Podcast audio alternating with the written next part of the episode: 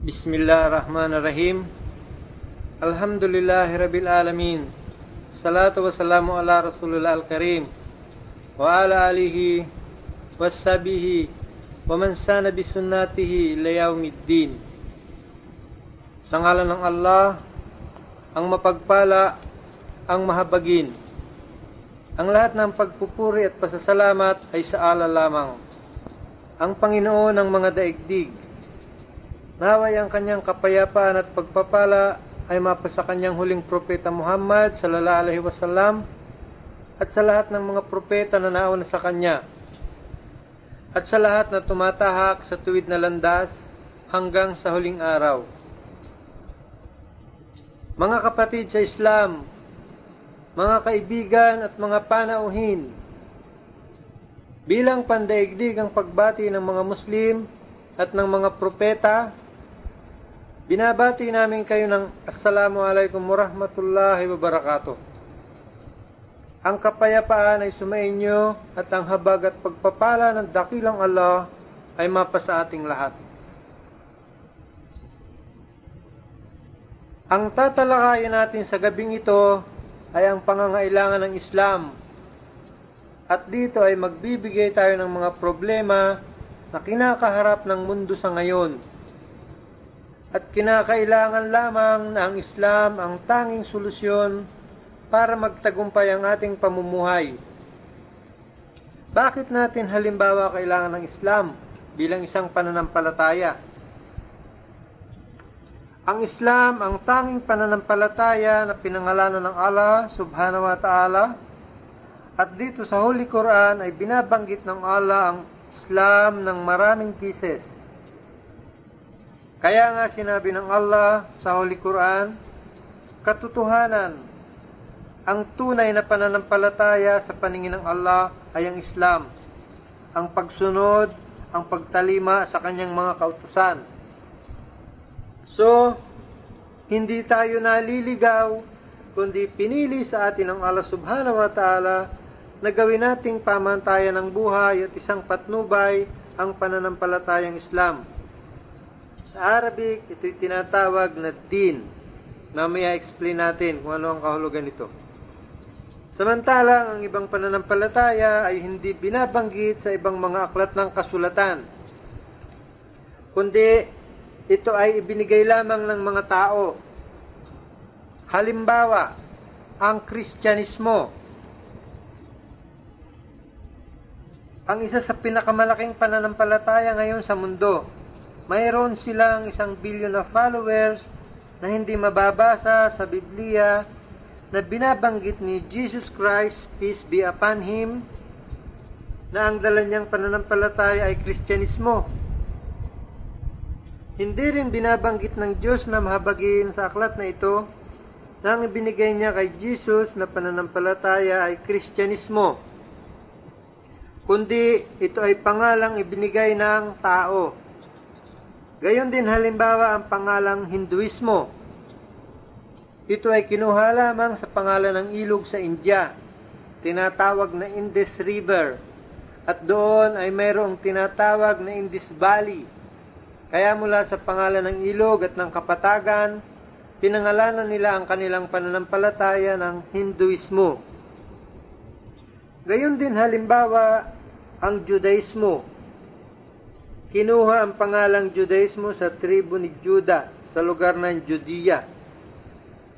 Hindi bigay ng Diyos, hindi bigay ng propeta, kundi bigay ng tao na hindi sinugo ng Allah subhanahu wa ta'ala. Kaya tayong mga Muslim ay maswerte dahil nakasisiguro tayo at nakatitiyak na ang tangi nating tinatalunto na pananampalataya ay galing at bigay ng Allah subhanahu wa ta'ala, ang Islam. Ngayon, ang Islam, kalimitan ay tinatawag nila na relihiyon na kung tutuusin natin ay para bagang ikinukumpara sa Kristyanismo o sa Budaismo, o kaya ay sa Hinduismo, o sa iba pang ismo. Kaya kung minsan may tumatawag sa pananampalataya natin na tayo ay Muhammadanismo. o mayroong nagsasabi na ito raw ay Islamismo. Ngunit iba ang pananampalatayang Islam dahil ito ay hindi masasabi na tatawagin lamang na relihiyon. Kasi kung sasabihin natin na relihiyon, pwede mong sabihin na ang komunismo ay relihiyon. Pwede mong sabihin na ang kapitalismo ay relihiyon. Ngunit ang Islam, yan ang tinatawag sa Arabic na din kaya sabi ng Allah, Inadina indalahil Islam. Anong ibig sabihin ng din? Kung ginagamit ko man yung salitang relihiyon para ipatungkol sa Islam, ito'y nangangahulugan lamang para ikumpara mo ang Islam sa Kristyanismo o sa iba pang pananampalataya. Ngunit hindi tumutukoy ng tuwiran na ang Islam ay isa lamang na relihiyon, kundi ito ang din na ang ibig sabihin, ito ang paraan ng buhay, ito ang daan ng buhay, ito ang panuntunan ng buhay, na kung wala nito, hindi ka pwedeng lumakad papunta sa iyong paroroonan. Sa ala tayo nagmula at sa kanya rin tayo muling magbabalik na tanging ang daan lamang ay ang din. Bakit ito tinatawag na way of life? Bakit ito tinatawag na paraan ng buhay? Kasi ang pananampalatayang Islam ay hindi katulad ng ibang pananampalataya. Hindi tayo tinatawag na secular. Alam nyo kung anong ibig sabihin ng secular? Yung hiwalay. Iba ang sinasabi ng pananampalataya at iba ang pinatutupad ng namamahala ng isang bansa o isang estado. Tinatawag din yan ng sektarian. Sa Islam, wala tayong tinatawag na hiwalay. Para maintindihan yung mga brothers, magbibigay tayo ng halimbawa kung bakit ang Islam ay tinatawag na din. Halimbawa, ang pananampalatayang Kristyanismo at ang Islam ay kapwa nagtuturo na huwag tayong magkakaroon ng fornication o adultery. Pangangalo niya o pakikiapid. Ito ay magandang turo ng Kristyanismo at ito rin naman ay magandang turo ng Islam. Bawat isa sa kanila ay nagtuturo at nagpapahayag na huwag makiapid o mangalon niya. Ngunit, kung nagtuturo halimbawa ang mga ministro, ang mga pastor, ang mga pari sa simbahan na huwag makiapit. Ngunit paglabas mo ng simbahan, anong nakikita mo halimbawa dyan sa atin sa Pilipinas? Nakabukas lahat dyan ang mga beer house. Mayroon tayo niyan. Nakabukas lahat dyan ang mga nightclub. Mayroon tayo niyan ang mga kabaret. Mayroon tayo niyan. Sa makatuwid, ang batas ng Allah ay nagsasabing huwag kang mangalon niya. Ang batas naman ng tao na namamahala, mangalon niya ka. Bakit? Sino ang nagbibigay ng permiso at lisensya para ikaw ay makapag-operate ng mga establishmento na yan? Sa makatuwid, ang batas ng tao ang nananaig, hindi ang batas ng Diyos. Dahil sinabi ng Diyos, huwag kang makiapid. Ang batas naman ng tao, makiapid ka. Dahil sila ang nagbibigay ng permiso at lisensya para makapag-operate ng lahat na makasisira sa batas ng Diyos. Tinatawag itong relihiyon dahil ito ang gusto ng mga tao. At yung mga salita ng Diyos, ah, doon ka muna sa tabi. Di ko pinoproblema yan. Wala silang pakialam kung ano man ang sinasabi ng Diyos. Basta't ang masusunod ay ang batas nila. So, yung mga mambabatas, yung mga kongresista, yung mga nasa Senado, sila ang gumagawa ng batas kahit na ito ay makasisira at lalabag sa batas ng Diyos. Yan ang tinatawag na secular or sectarian. Sa Islam, hindi pwede yan. Kasi nga ang Islam ang tinatawag na din ang way of life. Katulad halimbawa dito sa Saudi Arabia, pag sinabing bawal sa atin to, so paglabas mo ng mosque, wala kang mapupuntahang nightclub, beer house, o bar. Bakit? Dahil ang batas ng Diyos ang laging dapat na mangibabaw sa batas ng tao. At sa Islam, ay hindi pwedeng gumawa ng batas ang tao na makasisira sa batas ng Diyos. Like for example, sa Islam at Kristyanismo, bawal ang pagsusugal. So, magandang itinuturo sa simbahan, sa kapilya at sa mga bahay dalanginan. Huwag kayong magsugal, mga kapatid. Pero paglabas natin ng bahay dalanginan, anong makikita mo? Nandyan ang loto, may lisensya yan, ang kasino. May lisensya yan. Ang karera, ang sabong. May mga lisensya yan para ikaw ay tumaya.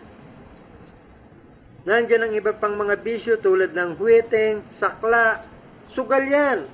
May permiso yan. Pero anong sinasabi ng pananampalataya? Huwag kayong magsugal. Ano naman ang sinasabi ng tao? magsugal ka. So, wala silang pakialam kung anong sinasabi ng Diyos. Basta't ang matutupad yung sinasabi ng tao. Yan ang tinatawag na secular, religion yan. Pero sa Islam, din. Dahil anong sinabi ng Allah subhanahu wa ta'ala sa Holy Quran? O you who believe, o kayong mga sumasampalataya, ang nakalalasing na inumin, ang pagsusugal, ang lahat ng ito ay gawain ng satanas. Talikdan ninyo ang mga gawain ito upang kayo ay magsipagtagumpay. Napakagandang batas. Kung ano ang sinasabi ng Diyos, dapat yan ang mangibabaw na batas sa lupa, hindi ang batas ng tao. Like for example, ang paglalasing. Isinisirmon din yan sa lahat ng simbahan at mga kapilya ng mga Kristiyano dahil alam nila na malaki ang perwis yung binibigay nito. Ngunit paglabas natin ng simbahan, anong makikita mo? Nandiyan ang Latondenya, ang Distilleria Lemtuaco, nandiyan ang San Miguel Corporation, ang Asia Brewery sa Laguna. So, papaano mo igagabay ang isang tao sa mabuti kung ang ugat na pinanggagalingan ng kasamaan ay hindi mo pinuputol? Ang nangyayari niyan ay pinaglalaroan mong batas ng Diyos. Bakit? Pumipirma ka ng lisensya para gumawa ng lalabag sa batas ng Diyos. At ang batas ng Diyos nandoon sa isang tabi. Wala akong pakialam dyan. Doon ka. Sa relihiyon, yan ang secular o sectarian. Hindi yan ang magiging daan o gabay ng buhay upang tayo ay makarating sa ating patutunguhan. Similarly, sa Islam, bawal ang pag-inom ng alak. Halimbawa dito sa Saudi Arabia, sa paglabas mo halimbawa ng mosque, wala kang makikitang nagtitinda ng alak dyan sa labas. Wala. Dahil ito ang tinatawag natin na din. Ang tanging daan para tayo tumahak sa tuwid na landas. Kaya sa Islam, walang hiwalay ang gobyerno at ang pananampalataya. Lagi yang magkasama. At ang sino mang nagpapatupad ng gobyerno o ang namamahala sa bansa, ang kanyang pinakaunang obligasyon sa tao at sa Diyos ay upang maipatupad niyang lahat ang mga batas ng Allah subhanahu wa ta'ala. So, ang sino mang namumuno, siya ang tinatawag na leader para siya ang mamahala upang maipatupad ang batas ng Diyos. At hindi tayo pwedeng gumawa ng batas na lalabag at makasisira at mangingibabaw sa batas ng Diyos ng Allah subhanahu wa ta'ala. Kaya ang banal na Quran, ito ang tinatawag na konstitusyon ng mga Muslim. Dahil ang batas na nakasulat dito ay hindi ang batas na temporal. Ang batas dito ang tinatawag na eternal law. Ang ibig sabihin, ang batas na ang ang batas na ito ay mananatili ngayon at sa darating pang panahon hanggang sa katapusan ng daigdig. At ito ay naangkop sa lahat ng panahon. Hindi katulad halimbawa ng ginagawa ng ating mga mambabatas na dumarating ang panahon na hindi na yan applicable. Nawawalan na ng saysay. Kaya may tinatawag na inaamyendahan o sinususugan na kung minsan ay binabago mo o dinadagdagan o inaabulis. Tinatanggal totally lahat. Dahil yung mga batas na yan ang tinatawag na temporal. Kung ano ang nangyayari sa mga susunod na mga pangyayari, dumarating ang panahon na hindi na akma. Samantalang ang batas ng Allah subhanahu wa ta'ala ay mananatili dahil ito ang tinatawag na eternal law. Applicable ito sa lahat ng panahon. Sa mga susunod pang mga henerasyon, ang mga batas na ito ay maipatutupad pa rin kagaya ng pagpapatupad sa ngayon. Kaya ang mga Muslim ay humahanap ng batas hindi sa idea ng tao, kaya katulad halimbawa sa Islam, hindi ka pwedeng magpaliwanag at sumagot ka ng mga katanungan sa Islam na ang gagamitin mo ay, in my opinion, sa aking kuro-kuro, in my understanding, sa aking pagkakaunawa, this is what I feel, sa aking pakiramdam, this is what I believe is good, sa aking pakiwari, ito ay mabuti. We do not use these terms in Islam. Hindi natin ginagamit ito, kundi humahanap tayo ng kasagutan mula sa Holy Quran na siyang ibinigay ng Allah subhanahu wa ta'ala kasama ang sunnah o tradisyon ng Propeta Muhammad sallallahu alaihi wasallam. Yan ang dalawang sources ng Sharia o mga batas na maggagabay sa atin para makita natin ang tamang landas. Kaya tinatawag yan at din. Kaya sinasabi ng Allah subhanahu wa ta'ala sa Holy Quran, sino mang maghangad ng ibang pananampalataya na iba sa Islam, ito ay hindi tatanggapin sa kanya. It will never be accepted of him.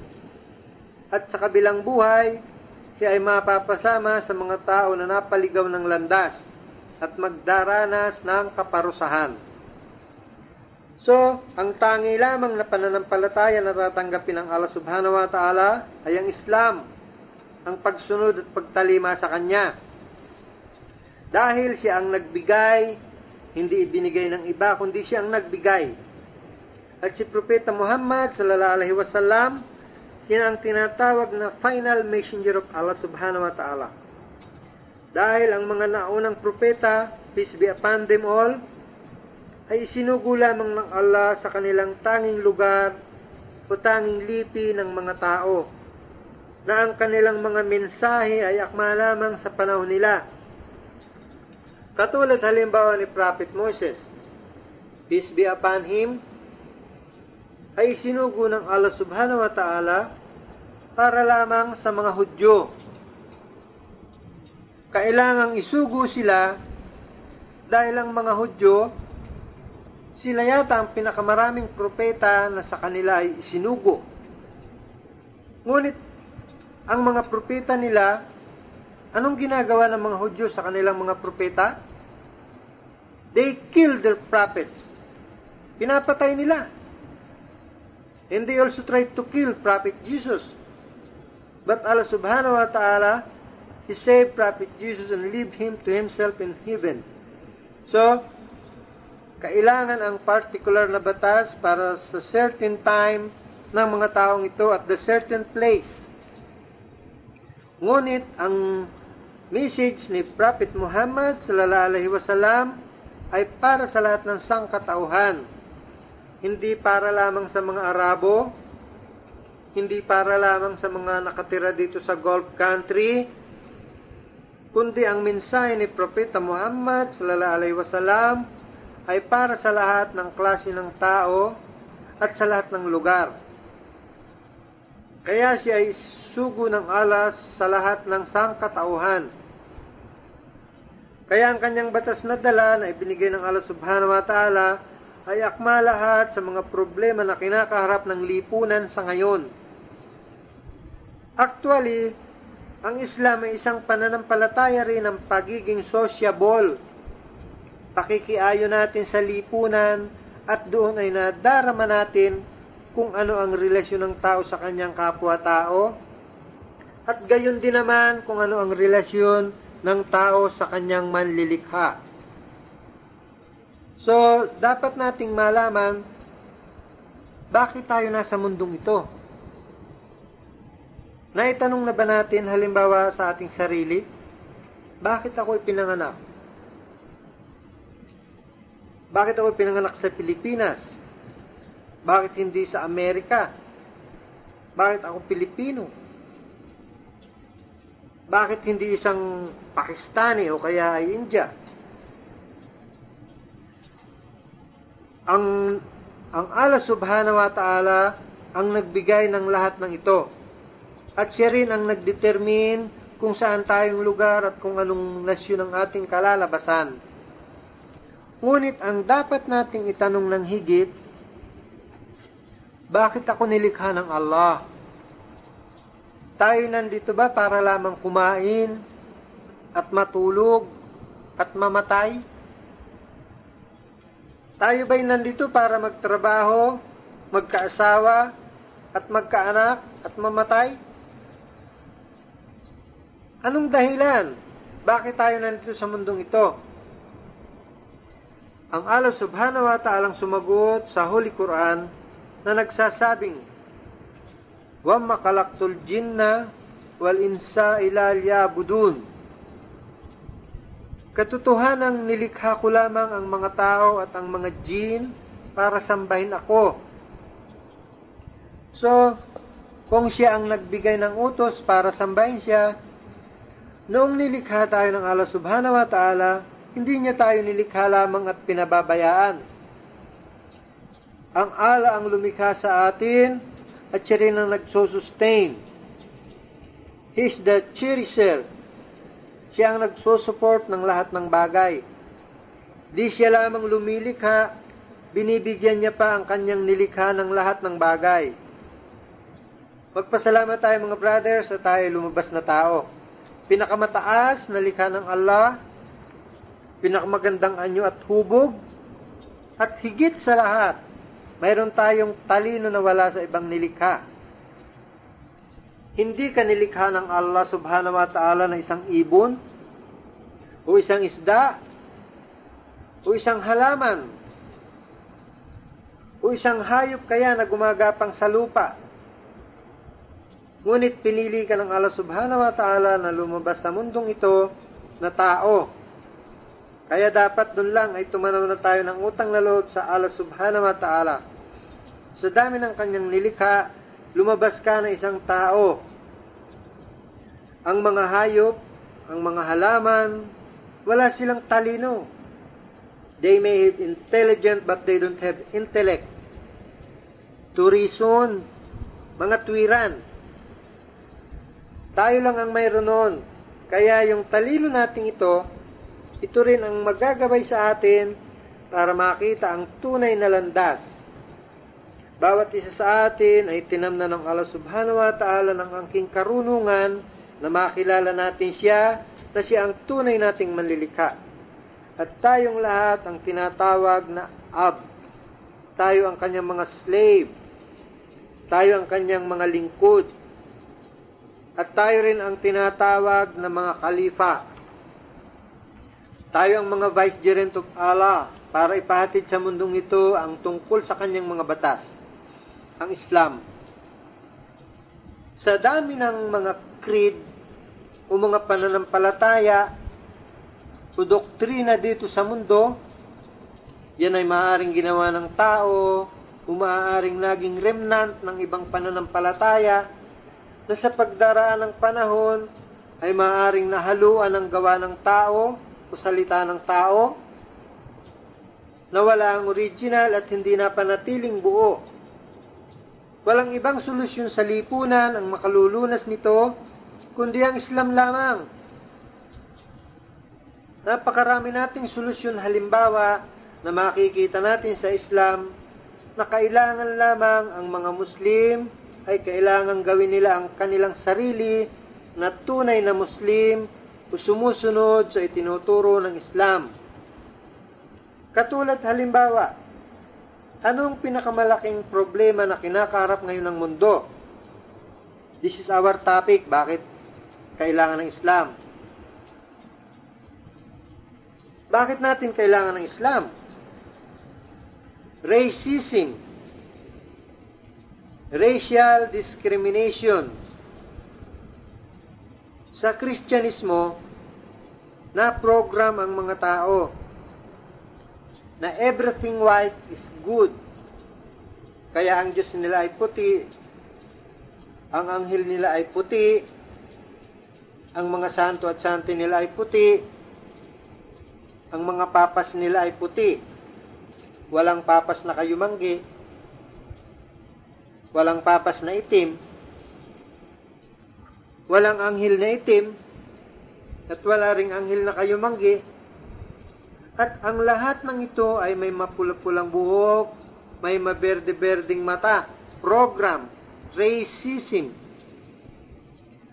Para bang pinalalabas na lahat ng maputi at maganda ay mga puti lamang. Racism. Katulad halimbawa sa South Africa, mayroong tinatawag dyan apartheid. Bakit tinatawag na apartheid? Mula sa salitang apart, hiwalay. In the name of Jesus Christ, peace be upon Him, pumunta sila sa South Africa with Christianity in their hand.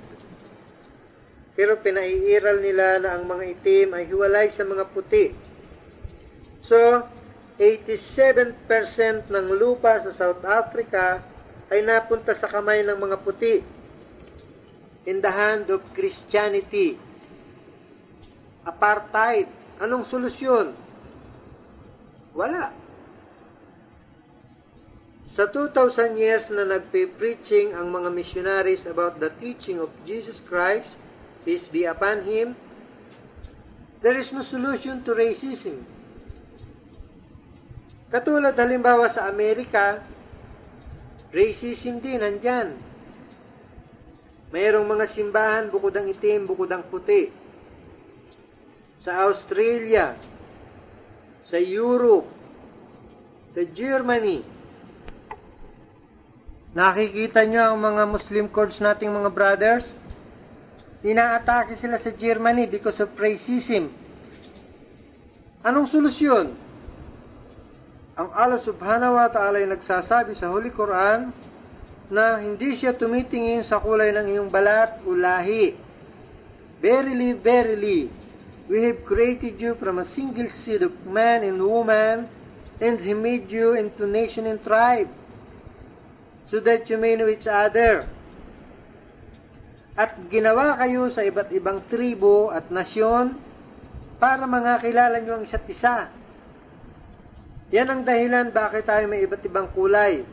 Para ma-recognize kung ikaw ay kayumanggi at panguang ilong mo, doon ka sa Southeast Asia para mapagkalaman na kung matangos ang ilong mo like a Greek or Roman, doon ka sa Eastern Europe. But verily, verily, the most honorable of you in the sight of Allah, one who is the taqwa. Ngunit katotohanan ang pinakamarangal o pinakamataas sa inyo sa paningin ng Allah ay ang sino man na may takwa. Takwa yung may pagmamahal at pagkatakot sa Allah subhanahu wa ta'ala the God-fearing, yung may kataimtiman. This is our criteria. Kaya kung nagpupunta tayo sa masjid ang katabi natin, whether kayo manggi siya o itim siya, uputi siya, upandak siya, umatangkad siya, we are one sa pagdarasal at shoulder to shoulder. There is no spaceless for you sa harap ng masjid. Lahat tayo ay pantay-pantay and we greet each other with Assalamu alaikum warahmatullah, Assalamu alaikum warahmatullah. It is a social practice of Islam. Kaya hindi mo, kahit hindi mo gustong gawin, magagawa mo dahil dyan natin ibinibigay ang pagiging sociable ng mga Muslim to preach the difference between human being Katulad halimbawa sa Hajj, manifestation of Allah's greatness, maybe there are 150 national in the whole world. Nagtitipon-tipon tayo sa Maka doing one thing, or worshiping and adoring Allah subhanahu wa ta'ala in a simple cloth. There is no equal or parallel in the kind of worship in any creed or any religion in the world except Islam. So maybe you are the ruler in the rule, maybe you are the rich in the poor, maybe you are the mighty in the weak. Pero doon sa Hajj, sa Maka, lahat tayo ay pare-parehong nagdaranas ng pare-parehong ginagawa at sumasamba sa Allah subhanahu wa ta'ala. This is Islam. Kailangan natin ang Islam sapagkat ito lamang ang solusyon para malunasan natin ang pagiging racism ito ang isang problemang kinakaharap sa mundo sa ngayon. Pangalawa, alcoholism. In Manila alone, kung magbabasa ka ng dyaryo araw-araw, lagi mong mababasa may patayan, may hinoldap, may ginahasa. Dahil saan? Dahil sa pag-inom ng alak They justify that Prophet Jesus, peace be upon him, the first miracle that he made converted the water into wine, and after that, the wine in the whole Christendom flow freely. At magmula noon, ang alak sa buong kakristyanuhan ay bumaha because they describe that Jesus, peace be upon him, is the company of the gluttonous people in the wine fever. Kasama-sama siya ng masisibang tao at mapag-inom ng alak. We do not believe on that. Alam nyo kung anong impluensya ng alak? Alam nyo kung anong impluensya ng alak? In America, every year, there are 60,000 car accident, vehicular accident, 50% of them attributed to drinking alcohol, meaning 30,000 deaths sa alcohol. How about the problem about the disease, the deadly disease? For example, ang cancer of the liver, ang cancer of the intestine, ang cancer of the throat, Saan, na, saan nakukuha? Sa alak. At maraming klase ng mga mag-asawa, especially sa Ireland, ay Catholic country, the highest rates of divorce is attributed to drinking alcohol. Alcoholism. At sa Pilipinas ay nagtayo tayo ng mga batas sa tulong ng mga pulis na habang wala kang 18 years old, hindi ka pwedeng uminom ng alak. They mobilized the army, they mobilized the police. Anong nangyari? Wala. They cannot stop it.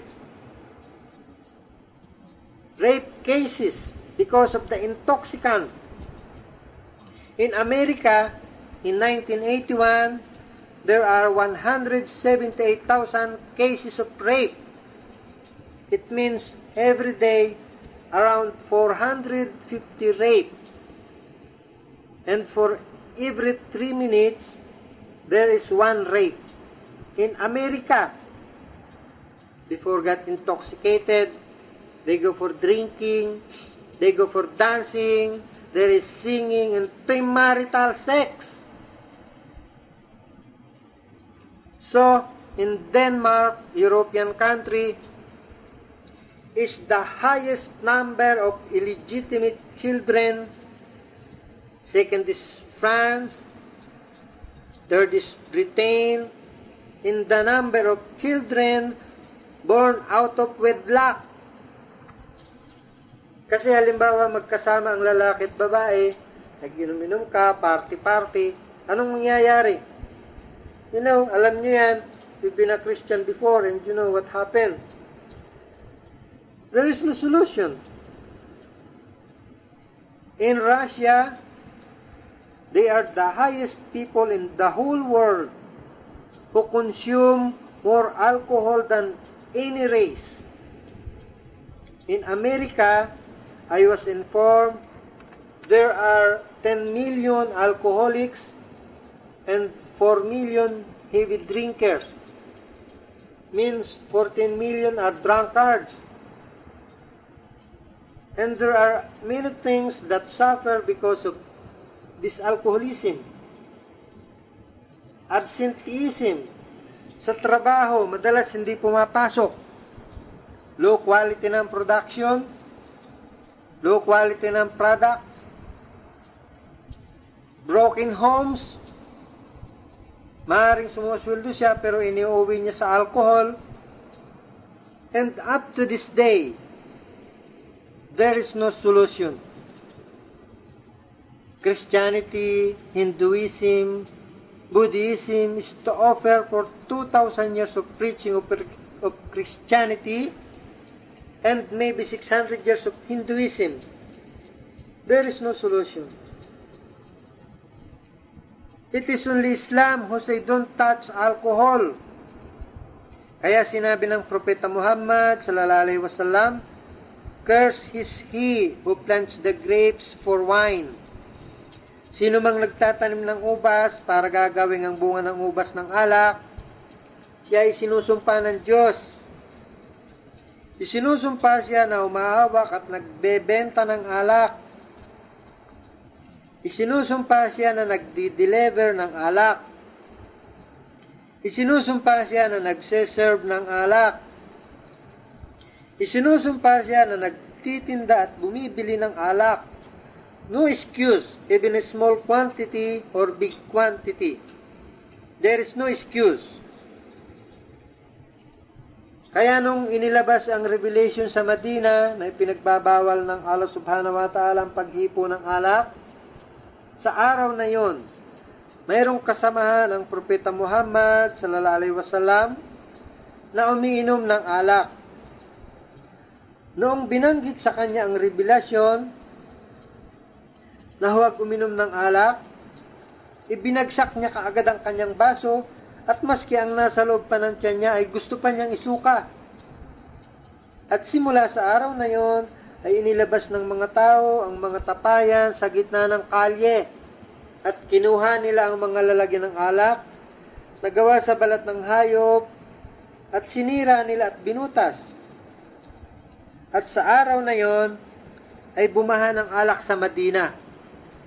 At magmula noon ay hindi na nagkaroon ng problema ang mga Muslim. One word from the lips of Prophet Muhammad sallallahu alaihi wasallam, napahinto niya ang pag-inom ng alak. With all the power might of the whole world, they have the teachers, they have the government, they have the soldier, they have the layman apostolate, they help each and every one of them. They never stop wine. But from the single lips of Prophet Muhammad sallallahu alaihi wasallam, nahinto ang pag-inom ng alak. This is Islam. Dahil ang lagi nating dinadala, there is one God but Allah. And Muhammad is the messenger of Allah. So, hindi natin kailangan, according to the statistics, in 1978, ang cause sa Amerika sa mga related cases ng mga alcoholism, they spend 56 billion dollars a year na nagugugo lamang sa mga problema na related sa alcoholism. Imagine this amount. Sa halip na maibigay sa mga taong mahihirap at walang makain, ay nagugugol lamang sa mga problemang related sa alcoholism. And increase on and on. Sa atin sa Pilipinas, Christianity was there for the last more or less 500 years. And there was no solution. We are facing greatest social problem like gambling. Kung magbabasa ka ng dyaryo araw-araw, nandyan din ang mga patayan. Ang mga nakawan, very rampant, and drug dealing because of gambling, because of drinking. Ang lahat ng mga vices na ito, this is the three gates that leads to hell. Don't drink, don't fornicate, don't gamble. But when they go out of their prayer room, it's all there. Katulad ng isang bata, bawal kumain ng ice cream. Papaano mo babawalin ang bata na kumain ng ice cream kung mayat maya may nakikita siyang ice cream? Kailangan tanggalin mo muna ang pinanggagalingan ng ice cream bago mo bawalin ng bata. It is illogical na ang faith mo ay makapagtuturo para hatakin ng tao sa kabutihan kung ang ugat na pinanggagalingan ng kasamaan hindi mo pinuputol. Hindi yan ang daan para tayo tumahak sa tuwid na landas. It's not the way. Katulad halimbawa ng mga babae natin, halos lumalakad na sa karsada, hubad, lalo na sa television, sa show business. Ano ang makikita mo? So, when I go home in Philippines noong nagbakasyon ako, it's very difficult for me. Bansa natin yan, mga brothers. There is no dearer country to me than the Philippines. That is my place, my roots, my relatives, my parents. But when I go back home during vacation, I have to adjust myself. Because every place I go, every place I see, there is always the haram. 2,000 years of Christian preaching What's the improvement? Nothing. So, this is Islam is the only solution for all this. The three gates that leads to hell. Fornication, gambling, and wine. And only Islam is the religion which say, don't touch alcohol. Diyan sa sa Pilipinas, hindi man nagsasalita ang mga ginang ng tahanan dyan, ay natitiyak ko na ang isa sa pinakamalaking suliranin nila ay ang paglalasing ng kani-kanilang mga mister at konsumisyon ang inaabot nila. Biruin mo nga naman, naubos na ang pera, uuwi ng bahay, hahapay-hapay, at halos ayaw nilang makatabi sa higaan dahil amoy alak. Wala lang talaga silang magawa para pigilin sa paglalasing ang kani-kanilang mga mister. So ano ang tanging makalulunas? Ang Islam. Kung maipatutupad ang batas ng Islam sa Pilipinas, ay natitiyak ko na hindi man lubos na mawala ang mga problemang ito, ay makababawas ng malaki.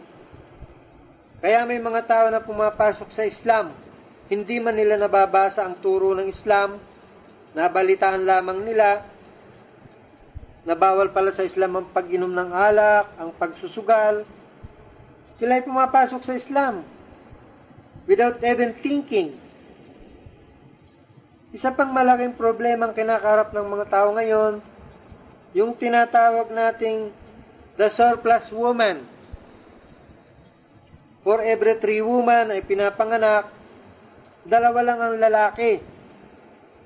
So, outnumbered ang mga lalaki ng mga babae. In New York, kung mag-aasawa lahat ang mga lalaki, ay there will still be 8 million na woman, they cannot get a husband. Anong solusyon? Christianity prohibits more than one. And other religion prohibits also more than one. But is allowed to them to have number two illegally and immorally. So, you heard when the when they filled up in the application in America, they said you are widow, single, married, divorced, single parent, and they usually check up single parent. And they find it normal. When you say na may anak ka, wala kang asawa, it is normal. They don't put blame on you. Lalaki, mayroon siyang anak, wala siyang asawa.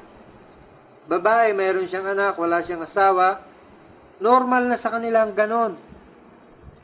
So, there are children illegitimate, there are born out of wedlock. It's normal for them. But when you tell them in Islam is allowed to have second wife, no, it's horrible things. It is between in the matter of life and death. Sa atin sa Pilipinas na lang. Alam nyo kung gaano karami ang nagsasama ng live-in? Live-in. It's normal for them. Especially in the people in the movie world, the so-called born-again Christian in the movie world. In Islam, you cannot do this. You have to fight for what is wrong. If you have the power to stop it by your hand, you should stop the wrong. This is the part of our Muslim sociability, responsibility, na kung nakakakita tayo ng mali, kailangan pigilin natin. E alam na alam naman natin kung sino-sino yung mga kapitbahay natin na may number 1, number 2, number 3.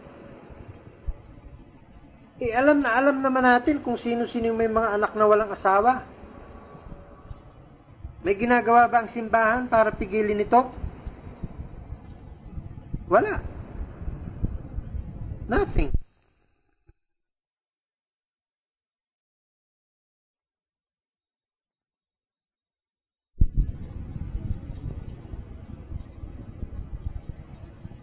That is a religion separate yung personal na bagay sa kanya at separate din yung ginagawa sa gobyerno.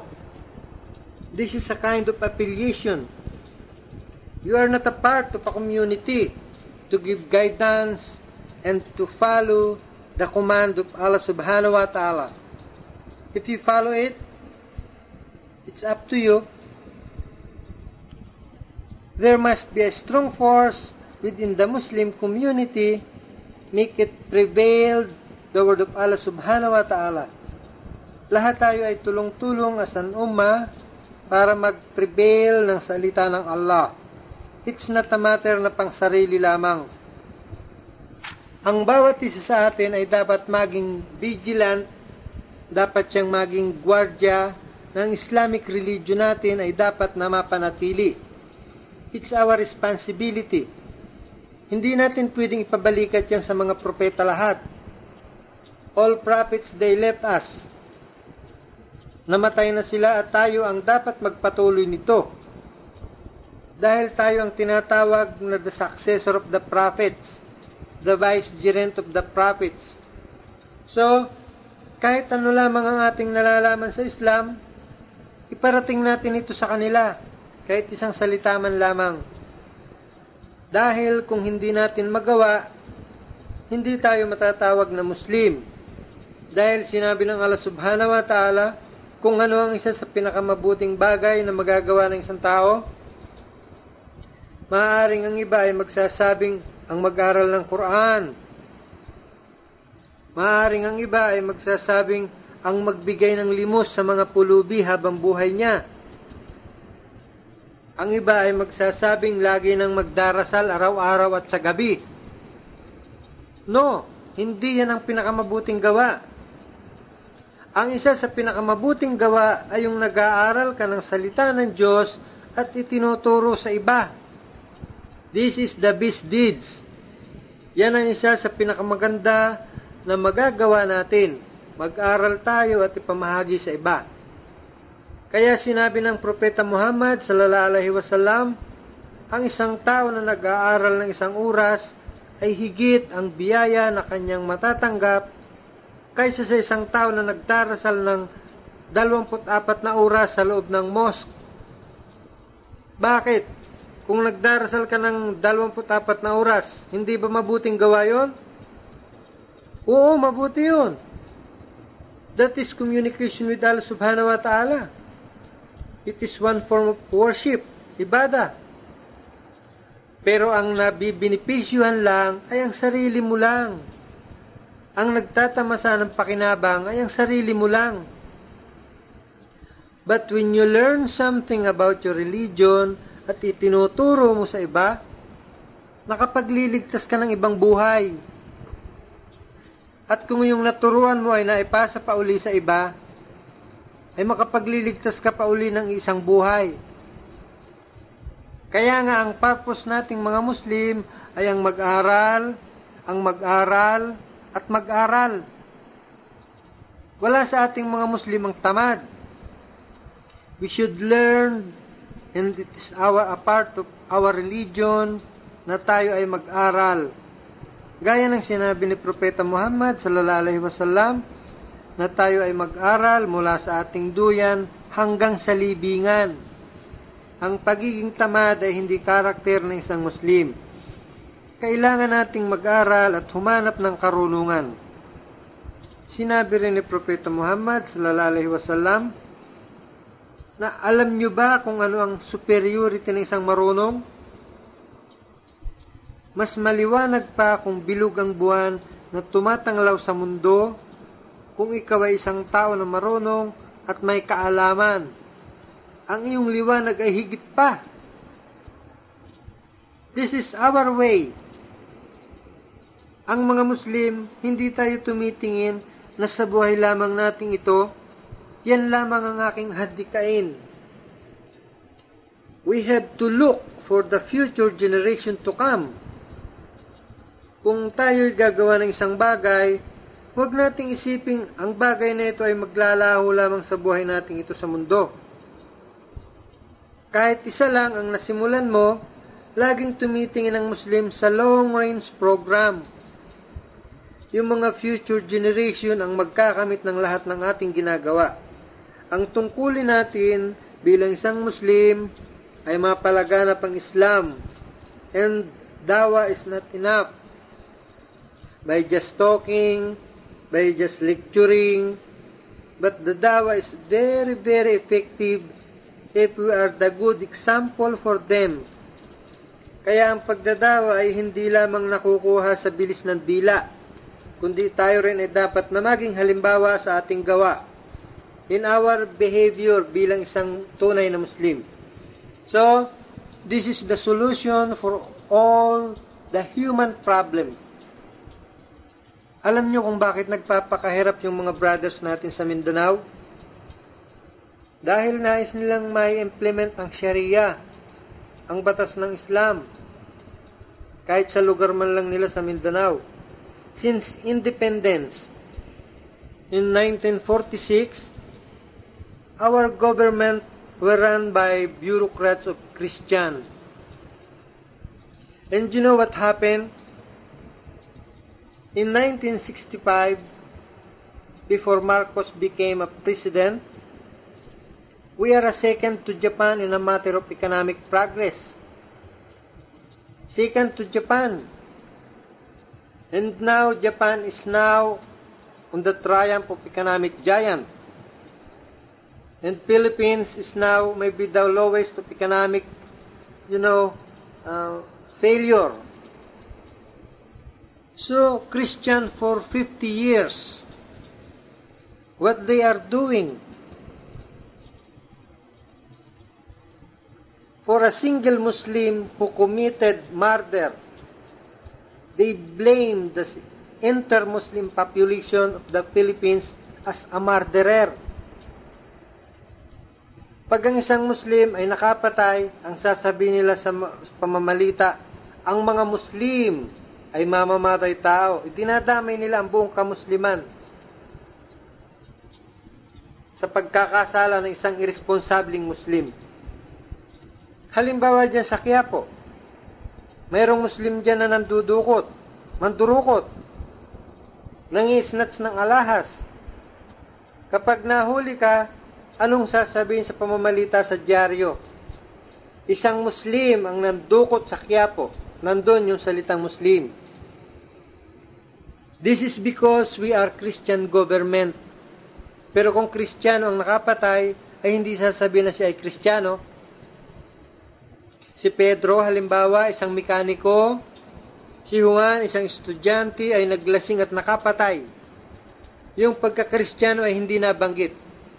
Pero kung Muslim, ang sasabihin niya, si Abdul Karim, isang Muslim, ay naglasing at nakapatay. So, they blame the whole Muslim in the Philippines for the sin of one irresponsible Muslim. We have to work. We have to change the government. Imagine, if successful, they making government run by the Muslim, automatically all the problem, all the vices of the Philippines will disappear because we have the power in our hand to implement the Sharia, the law of Allah.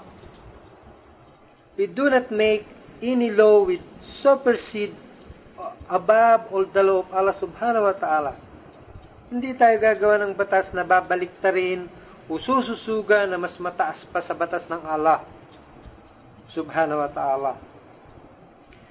Ngayon, ang Pilipinas ay isa sa pinaka may malaking tsansa na maging Islamic State once again because this is a previously governed by Muslim. Remember, Sulaiman, the chieftain of Manila, was a Muslim.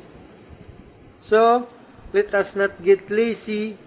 We should be vigilant to spread the teaching of Islam. Kaya yung ating dawa, hindi lamang ginagawa para sa mga non-Muslim, kundi ang dawa ay ginagawa rin para din sa mga Muslim. Dahil hindi lahat ng Muslim ay nakakaunawa at sumusunod sa itinuturo ng Islam. So, bago natin linisin ang ibang bakuran, kailangan linisin din natin ang ating sariling bakuran. So, we are counting of you, my dear brothers, na sana ang natutuhan natin sa bansang ito, sa Saudi Arabia. We thank Allah subhanahu wa ta'ala to show us the way. Ito ang pinakamagandang aginaldo na nakuha natin sa bansang ito. Not our job, not our salary, but the Islam that the acquired we brought home and we have to spread this. Because Allah subhanahu wa ta'ala, He reward us abundantly for all our efforts. Kung ano man ang small things na ginawa mo, ito ay makikita mo sa araw ng paghukom. May reward tayo na tatanggapin sa Allah subhanahu wa ta'ala. Inshallah. At ngayon naman ay gugugulin natin ang natitira nating oras para sa pagsagot sa mga katanungan tungkol sa ating tinalakay at sa iba pang bagay na nais niyong magkaroon ng kasagutan. Ang unang katanungan, alam natin na ang alak ay bawal. Bakit in the miracle of Jesus Christ, siya ay gumawa ng alak? Totoo ba ng isang propeta ng Allah subhanahu wa ta'ala ay gagawa ng mga ipinagbabawal niya? Magandang katanungan ito ng ating brothers. Okay? Ang mga Muslim ay hindi naniniwala na si Prophet Jesus ay gumawa ng alak. Actually, this is a kind of blasphemy sa punto ng Islam na tagurian mo ang mga propeta na gumagawa ng horrible and sinful things. Jesus is one of them, according to the Bible, na gumawa ng alak, his first miracle. And also described in the Bible na si Jesus Christ ang kanyang kasama-sama He is the company of the gluttonous people and wine fever. According to the one part of the Bible, the Ephesian, don't be drunk with wine. Said the Bible? According to the Christian, God. And yet, the same God who revealed don't be drink with wine, revealed by the Holy Spirit that Jesus, peace be upon him, should make wine. Contradiction cannot be attributed to the prophet of God. The same wine where prophet Lot, one of the prophet of Allah subhanahu wa ta'ala, he committed incest with his two daughters by drinking wine. Could you imagine a prophet of God, according to the Bible, Prophet Lot, who commanded by Allah subhanahu wa ta'ala to teach the people and to give the message and guidance to them, having sexual intercourse with his two daughters? And what happened after committed incest with his two daughters? What God say so? Did God reprimand Lot? Pinangaralan ba siya? Pinagalitan ba siya? Did God punish Lot? No. Nothing. Committed incest? Kalas. What is the lesson to be learned? Wala. Prophet David committing adultery with wife of his commander Uriah. Nambubuso siya doon sa itaas. Can you attribute this to the prophet of God? Maiisip mo kaya na ang Diyos ay nagkamali sa pagpili ng mga propetang ito upang maging gabay ng sangkatauhan? And Jacob, who was called Israel before, he wrestled with God. Bunong braso. Maring may judo, maring may karate. He wrestled with God. Genesis chapter 31. And he prevailed over God. Natalo niya ang Diyos. And Jesus also is getting this kind of credit by making wine. And what happened to the whole Christendom? When the wine flowed with the whole Christendom, 2,000 years of preaching, there is no single solution to eradicate the menace of the society. The prophet of God doing this, and Jesus Christ, the prophet of God, according to the Bible, he said to his people, dog and swine. Who are the dog and swine? The Gentiles. Who are the Gentiles? You and me. Ang hindi lahat na, na Hudyo ay tinatawag na Gentiles. Kaya ikaw at ako ay Gentiles. According to the Bible, if you believe He called us dogs and pigs. He called us snake. He called us perverse and adulterous generation. He called us whited sepulchre. No, we do not believe. And he called lastly He called his mother woman. What I have to do with thee? Imagine a prophet of God calling Mary his mother, who carry him for a nine months in her womb and suckling in her breast for almost two years. Calling his mother woman, sinong tumatawag na mga tao na babae sa kanyang ina? Mayroon ba? Kahit yung lapastangan at barumbadong anak, may tumatawag ba na babae sa kanyang ina? San ginagamit yung salitang babae? Sa nightclub, sa kabaret. Maglibang tayo, bigyan mo kami ng babae. Walang Muslim ang maaaring tumanggap sa mga sinasabing ito sa Biblia. Sapagkat ang mga propeta ay pinili ng Allah subhanahu wa ta'ala na maging huwara ng sanlibutan dahil sila ay mga taong may lubhang mataas na aral pang kaluluwa at pangkaisipan. Kaya malayo marahil silang makagawa ng immoral. So, we do not believe that the record in the Bible is from Allah subhanahu wa ta'ala. This is the work of man, and the work of man cannot be a guidance for mankind. Ang pangalawang katanungan, kung bawal ang alak dito sa Saudi Arabia, bakit mayroon ding alak dito? Ang Islam, mayroong tinatawag tayo na personal law. What is private is private.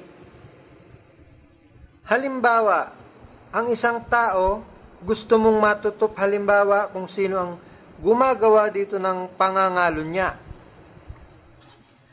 Ang Islam ay hindi nagtuturo na pumunta ka sa bahay na yun at subukan mo. Hindi nagtuturo ang Islam ng ganon. You don't have to go and spy on your neighbor and what he or she is doing in order to quote him.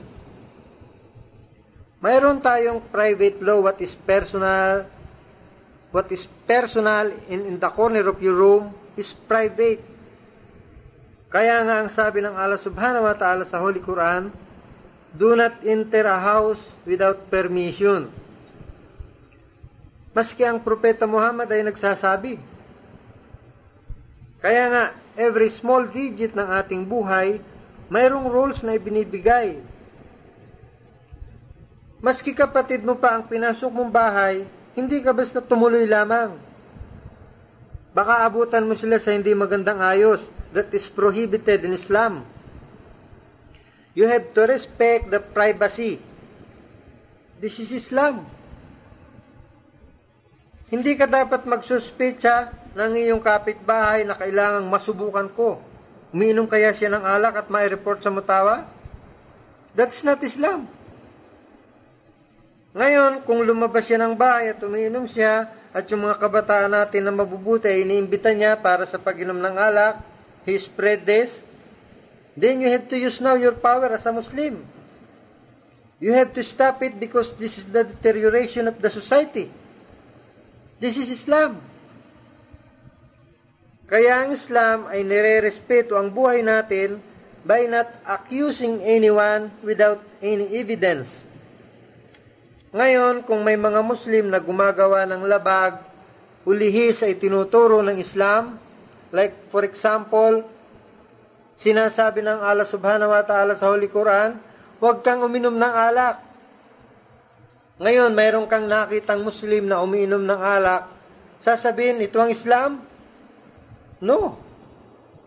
Hindi nangangahulugan na siya umiinom ng alak, yun ang itinuturo ng Islam. Halimbawa, sinasabi ng Allah subhanahu wa ta'ala sa Holy Quran, huwag kang magsugal, ngayon, pag uwi mo sa Pilipinas, mayroon kang nakita na sa kasino, nagsusugal. Sasabihin mo, ito ang Islam? No. Iba ang Islam at iba ang ginagawa ng Muslim. Natututo ang mga Muslim at pinag-aaralan ng Islam ayon sa pagtuturo sa itinuturo ng Propeta Muhammad sallallahu alaihi wasallam at ng revelasyon ng Allah subhanahu wa ta'ala sa Holy Quran. Hindi kung ano ang ginagawa ng mga responsable na Muslim. Dahil kung ang titingnan mo ay ang ginagawa ng mga responsabling Muslim, hindi mo makikita ang ganda at tunay na turo ng Islam. Each and every one of us ay binigyan tayo ng Allah subhanahu wa ta'ala ng freedom, kalayaan. At ang kalayaan na yan ay ang sumunod at ang sumuway. So, ang bawat isa sa atin ay makapamimili kung saan siya gustong pumunta. Sa pagsunod o sa pagsuway, nandito ang batas, maliwanag. Kung may sumuway, hindi nang nangangahulugan na yan ang itinuturo ng Islam. Kailangang sundin natin kung ano ang itinuturo ng Islam. Ang susunod na katanungan,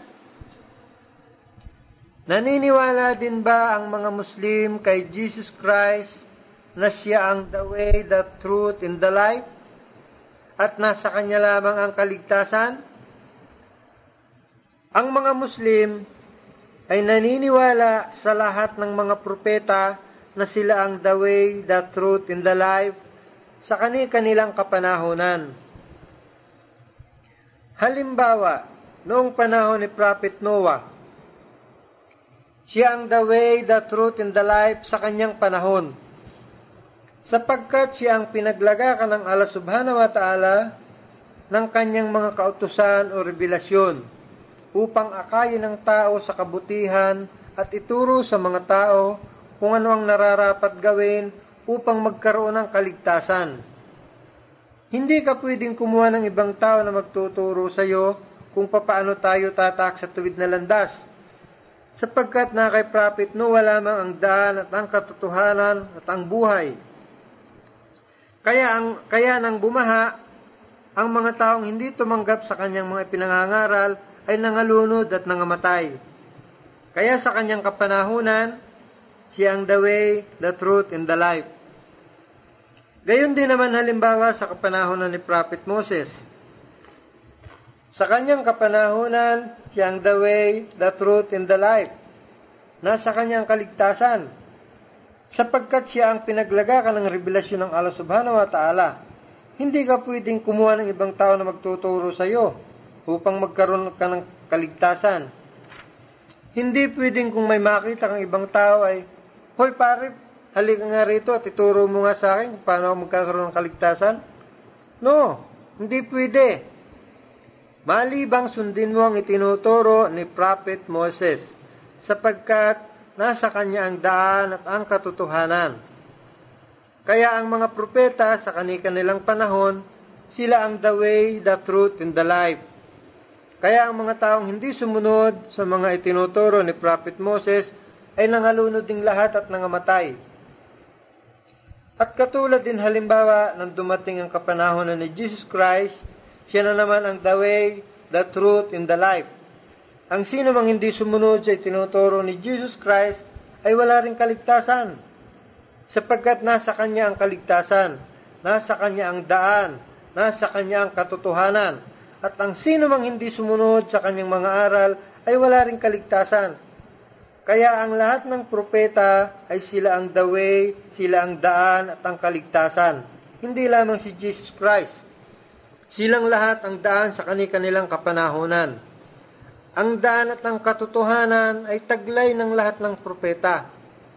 Kung ang daan at katotohanan ay para lamang kay Jesus Christ, paano na lamang ang mga taong naon sa panahon ni Jesus Christ? Sila ba ay walang kaligtasan? Ang Diyos ay makatarungan at hindi maaring gawin ng isang bagay na hindi makatarungan. Ang kaligtasan ng tao ay matatamo lamang sa pamamagitan ng pagsunod sa mga propeta, sapagkat ang pagsunod sa kanila ay pagsunod din sa Diyos.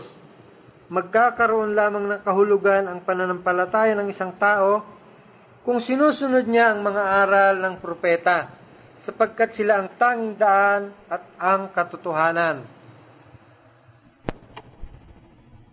Ang susunod na katanungan, bakit ang mga Muslim ay ala ang tawag nila sa manlilikha at ang mga Kristiyano naman ay Diyos? Para sa mga Muslim, Ang ala ay ang tunay na tanging tagapaglikha. Siya ay walang anak at hindi rin siya ay pinanganak. Siya ay walang katulad. Ang pangalang Allah ay talagang kakaibang pakinggan sa mga hindi Muslim. Ngunit ang pangalang ito ay ginamit ng mga propeta simula pa kay Adan hanggang sa kauli-ulihang propeta Muhammad sallallahu alaihi wasallam. Ang salitang Allah ay hindi pwedeng gawing pangmaramihan at wala rin itong kasarian. Siya ay hindi babae at hindi rin lalaki. Ang Allah ay hindi lamang Diyos ng isang tribo o pangkat ng tao, bagkus siya ang tunay na Panginoon ng lahat. Kaya't siya lamang ang karapat dapat sambahin at wala nang iba pa. Siya ang tanging tagapaglikha ng lahat ng bagay na ating nakikita at hindi nakikita. Ayon sa banal na Quran, ang ala ay lumikha ng kalangitan at kalupaan at ng lahat ng mga nasa pagitan nito. Ang tunay na nag-iisang Diyos ay nagpapamalas ng natatanging konsepto na itinataguri ng Islam sa Diyos Ayon sa mga Muslim, si Allah ang pinakamakapangyarihan, ang tagapaglikha at tagapanustos ng sanlibutan na walang makakawangki sa kanya at ang anuman ay hindi makakatulad niya. Hindi siya maaaring ihambing kanino man o sa anuman sa anumang kanyang nilikha. At sa banal na Quran ay ating mababasa, Kulhu Allahu Ahad, Ipagbadya ang Muhammad, siya ang Allah, ang nag-iisa. Si Allah ang walang hanggang sinusumpungan ng lahat. Siya ay di nagkaanak at hindi rin naman siya ay pinanganak at walang anumang sa kanya'y makakatulad. Ngayon, ang pag-usapan naman natin ay ang salitang Diyos. Pwede nating itanong, bakit ang mga Kristiyano ay Diyos ang tawag nila sa manlilikha? Ang salitang Diyos sa wikang Pilipino ay isa lang ang pinanggalingan. Hiram ng Pilipino yan sa salitang Kastila. Ang salitang Diyos naman ng salitang Kastila ay hiram naman sa salitang Deo ng Latin. Ang salitang Deo naman ng Latin ay galing naman sa salitang Griego na Zeus. Ngayon, sino si Zeus? Si Zeus ay ang Diyos ng mga Griego. Si Zeus ay ang ama ng mga Diyos at ng mga Diyosa. Kaya mayroong tinatawag na Diyos ng karagatan, mayroong Diyos ng kagandahan, mayroong Diyos ng kabundukan. Ang kanilang ama ay si Zeus. Ang salitang theo or theology ay doon galing sa salitang Zeus. Para sa karagdagang impormasyon, si Encyclopedia Britannica 1980 under the word Adonis. Ngayon, bakit ang ibang pananampalataya ang tawag naman ng ang tawag naman ay ng iba ay Jehovah?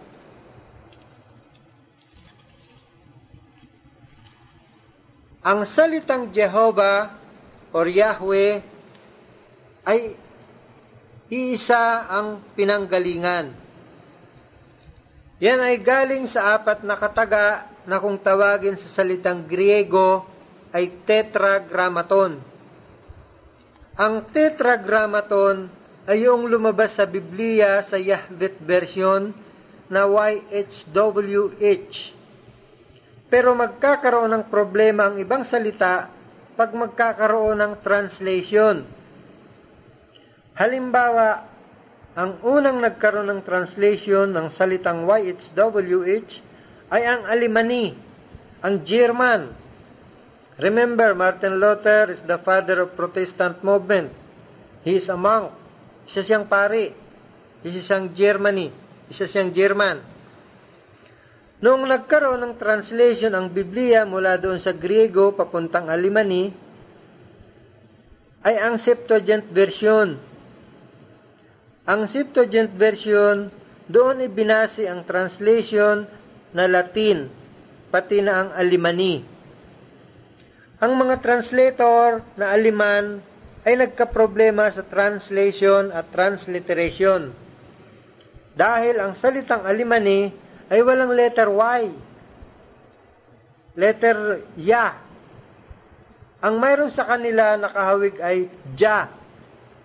At wala rin sila na letra na Wa. W. Hindi na po pronounce yan sa kanila.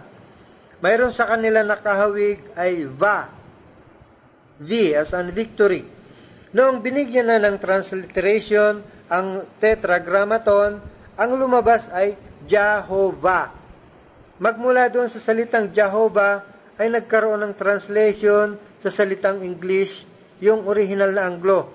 Wala pa yung King James Version, wala pa yung Revised Standard Version, wala pa yung mga translation na nakikita natin ngayon dahil yun ay century pa lamang ng Reformation. Lahat ng theologians, mga scholars, ay may unanimous na verdict. Lahat ay nagkaisa na yung salitang Jehovah o ang transliteration na Jehovah ay mali pagyahambing doon sa original na YHWH. Pero hindi na mabago dahil nasulat na sa Biblia problema na ngayon. Kasi kung babaguhin mo yan, ay kailangang sunugin mo lahat ang Biblia na lumabas noong unang-una hanggang sa lumabas sa ngayon. Bago mo mapalitan yan. So, problema na. Hindi na pwedeng baguhin. Ang salitang Jehovah or Yahweh ay mga produkto ng mga imahinasyon ng mga nagsusulat ng modern Bible translator sa ngayon. Ang salitang YHWH sa Biblia ay pangalan. Pero kung titingnan natin sa dictionary ng etymology, ang salitang YHWH ay hindi pangalan. It is a division of two words, ya and also wa. Sa original na Hebrew, ay alam nila kung ano ang kahulugan ng YHWH. It is not actually a name, but a word ya is only a vocative expression. Ang susunod na katanungan, paano mo mapapatunayan na ang lahat na propeta ay Muslim at Islam ang dinala nilang pananampalataya?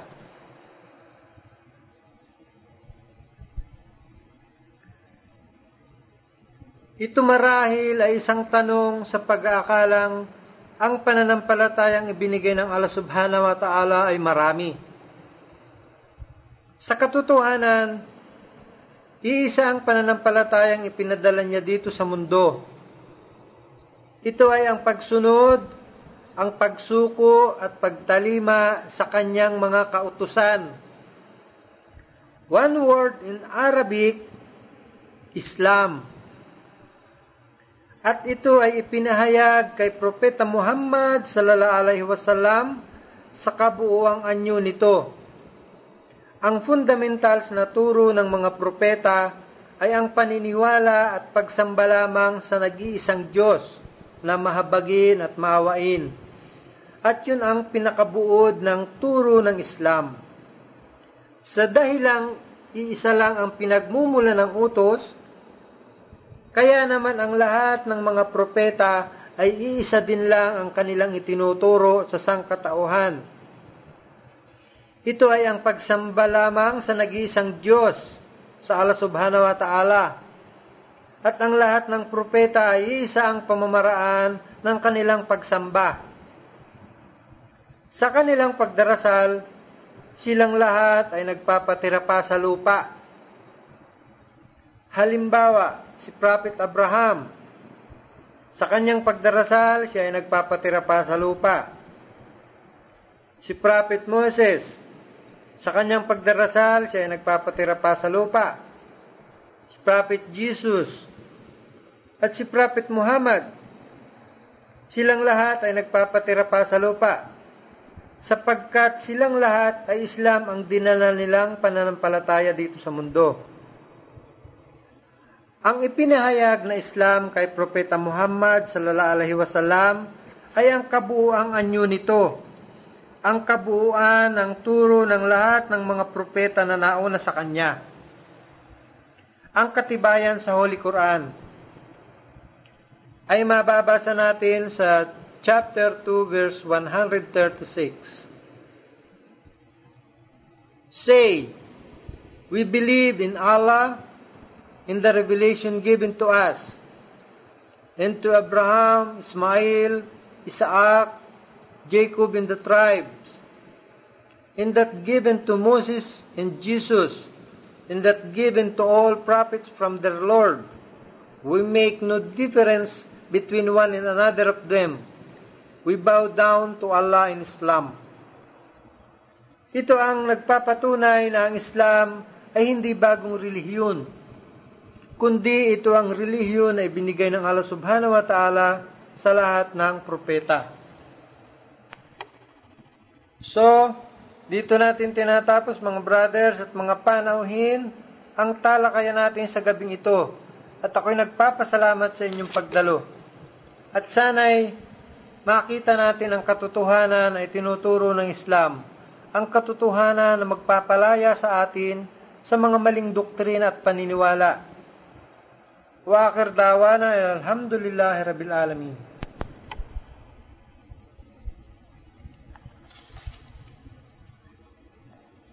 Marami ang mga taong may malinis na hangarin na humanap ng katotohanan. Ngunit higit na nakararami ang walang kamalayan. Ang maliwanag na dahilan, marami sa mga tao ngayon ang nawawala na ng pag-asa na, sa nakikita nilang gawain ng karamihang samahan o relihiyon na walang inatupag kundi ang magpataw lamang ng kahirapan sa mamamayan sapagkat ginagawa nila ang mga ito ng hanap buhay. Marami sa mga tao ang unti-unti nang lumalayo sa relihiyon at ang iba ay tuluyan ang hindi naniniwala at hindi na tumutupad sa mga alituntunin nito dahil sa hindi sapat na makatugon sa kanilang pang-espiritual na pangangailangan. Isa ring dahilan ang pamahalaang sekular ang pamahalaang walang kaugnayan sa relihiyon. Sa pamahalaang sekular ay nakapagbibigay sa mga humahawak ng Estado ng higit na malawak na kapangyarihan. Hindi kaila sa madla na marami sa mga mayroong matataas na tungkulin sa pamahalaan ang nagugumon sa kasamaan dahil sa walang pagkatakot sa Diyos, sapagkat walang kamalayan sa relihiyon sa pang-araw-araw na kanilang gawain ay hindi nila inaalintana ang kanilang pananagutan sa Diyos at sa tao. Isa pa ring dahilan ay ang pagkabulag sa katotohanan ng mga makabagong mamamayan sa pagsunod sa mabilis na pag-unlad ng kabiyasnan. Sa ganitong kalakaran, ang mga suliranin ng tao ay hindi na nabibigyan ng karampatang lunas at lalo lamang nagiging malubha ang kalagayan ng tao sa daigdig. Marami ang mga tao na kung pinag-uusapan ay tungkol sa material na bagay, ay masikap at maingat na sinusuri ang mga bagay-bagay. Subalit pagdating naman sa paksang pang-espiritual, mangilan nila na lamang ang nagbibigay pansin Assalamualaikum warahmatullahi wabarakatuh. Ang inyong kapatid sa pananampalataya, Abdurrahman Loma.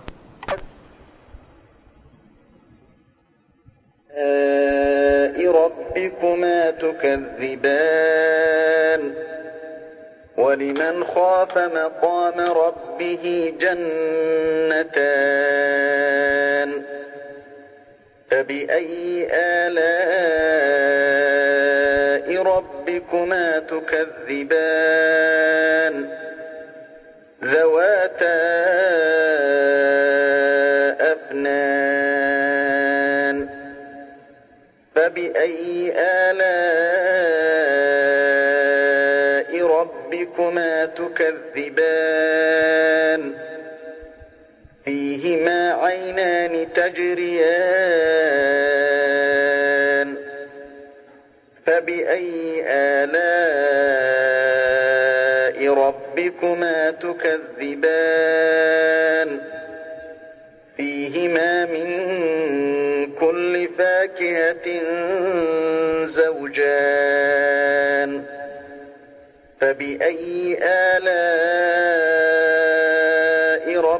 ربكما تكذبان متكئين على فرش بطائنها من استبرق وجنى الجنتين دان فبأي آلاء ربكما تكذبان Assembly of Muslim Youth, WAMI. The World Assembly of Muslim Youth was founded in 1392, the Hijrah. That is 1972 of the Christian era. Its headquarters is in Riyadh, the capital of Saudi Arabia. The World Assembly of Muslim Youth is the first international Islamic organization dealing specifically with youth affairs. It embraces over 450 Islamic youth and student organizations in the five continents. Among the aims of WAMI are the following five. One, to serve the true Islamic ideology based on Tawheed, the unity of God. Two, to consolidate the factors which are necessary to establish an ideological unity among Muslims and to strengthen the Islamic fraternal relationship among the Muslim youth. Three, to introduce Islam to the world by using all available means. Four, to support the constructive role of youths and students in developing an Islamic society. Five, to assist Islamic youth organizations all over the globe by coordinating their activities and helping them to implement their projects. International conferences. WAMI holds an international conference every three years. Seven such conferences have already taken place. Five of them in Riyadh in the years 1972, 1973, 1976, 1979, and 1986. One in Nairobi, Kenya in 1982, and another one in Kuala Lumpur, Malaysia in the year 1993. They were attended by representatives of Islamic youth and student organizations from all over the world. The participants were selected members of WAMI's General Secretariat, and they discussed issues concerning Muslim youth. WAMI also holds and assists in holding local and regional youth camps in different parts of the world throughout the year in order to train Muslim youths in leadership and organization. The World Assembly of Muslim Youth. P.O. Box 1084 5 Riyadh 11443 Saudi Arabia Telephone 01 464 1663 464 1669 462 8984 462 8975 and also fax 01 464 1710